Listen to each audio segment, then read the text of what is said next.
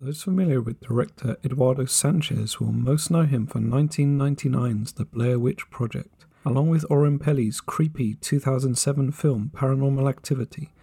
The Blair Witch Project is perhaps most credited with kickstarting the found footage genre. For those of you with an interest in found footage, might I direct you to the first video released on this channel. In episode 1, I reviewed Incantation, a Taiwanese Netflix entry into the genre. The Blair Witch Project's innovative marketing campaign, done on a shoestring budget, convinced multiple members of the public that child murderer Rustin Parr, the evil Blair Witch, and the events that took place in the dense woods of Maryland really occurred. This clever, if slightly cruel way of attracting attention to the film earned the studio that eventually bought it and the two directors a worldwide box office of just shy of $250 million on a budget of just 60,000. The film was a phenomenon, and everyone was talking about it that summer. In contrast to that movie, Altered, a 2006 extraterrestrial horror that takes place deep in the woods, passed mostly unnoticed into the dark night sky,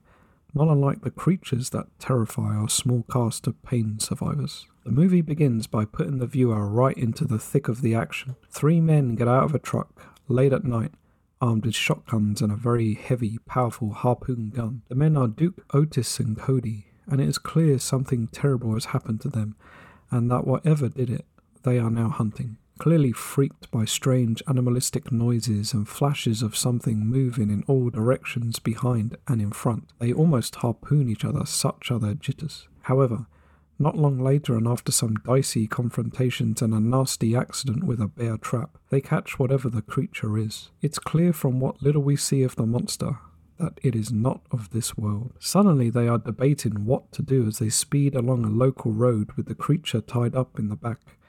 One eye on the night sky after Otis remarks that something not of planet Earth is following them high above.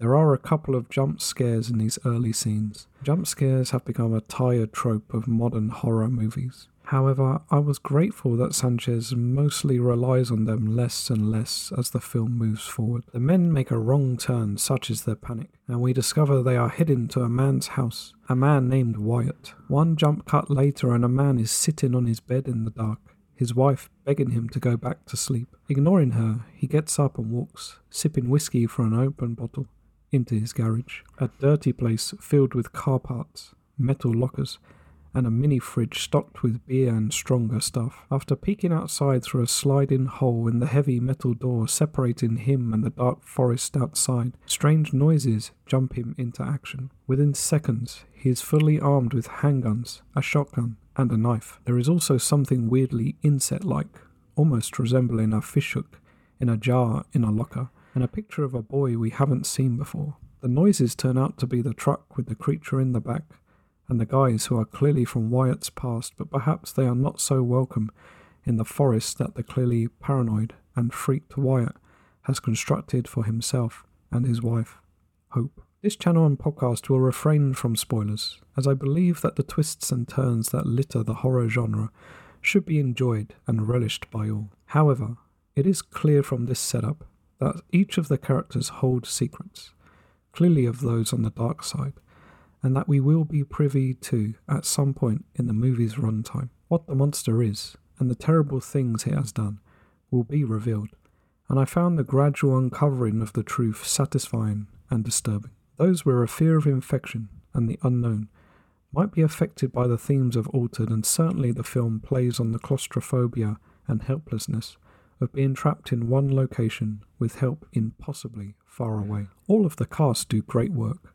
from Cody and the pain of his past and his broken relationship with his father, to Wyatt, the standout actor, and his paranoia and fear that what came for him long ago might return to enact yet more suffering. One cameo performance by the actor James Gammon as a local sheriff doesn't add much to the movie, and he asks a few nonsensical questions. However, the isolated house added atmosphere and dread. The central location with the chaos of its interior brought to mind Bug, William Friedkin's bizarre science fiction movie. Adam Kaufman, the actor who plays Wyatt, has also appeared in the TV series Taken. That series was produced by Steven Spielberg, whose fascination with space and what might lie years across the galaxy, or perhaps on our own doorstep, is well known. Technically, the movie is well shot, and the dark lighting keeps us guessing at what might be hiding in the shadows.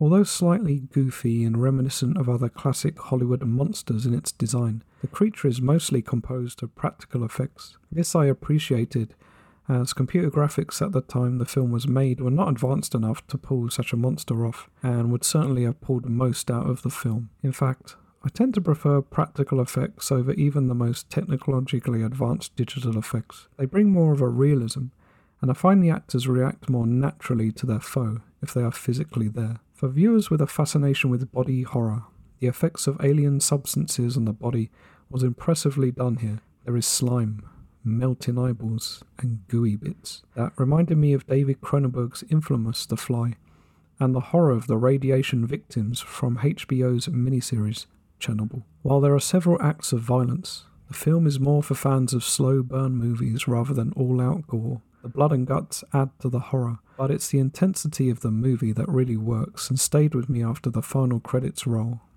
There is no let up or relief at any time. Once you enter the world Sanchez has created, the suspicion of danger lurking everywhere remains until the end. While the Blair Witch Project haunted my dreams, its final shot burned into my mind far longer than altered. I found this movie to be better made, better acted, and overall a superior piece of filmmaking. Sanchez certainly polished his craft after that first nightmarish adventure into the woods 23 years ago. Altered certainly didn't have anywhere close to the monetary impact of the Blair Witch Project. In fact, you'd be hard pressed to find any movie that profitable. Altered actually lost money.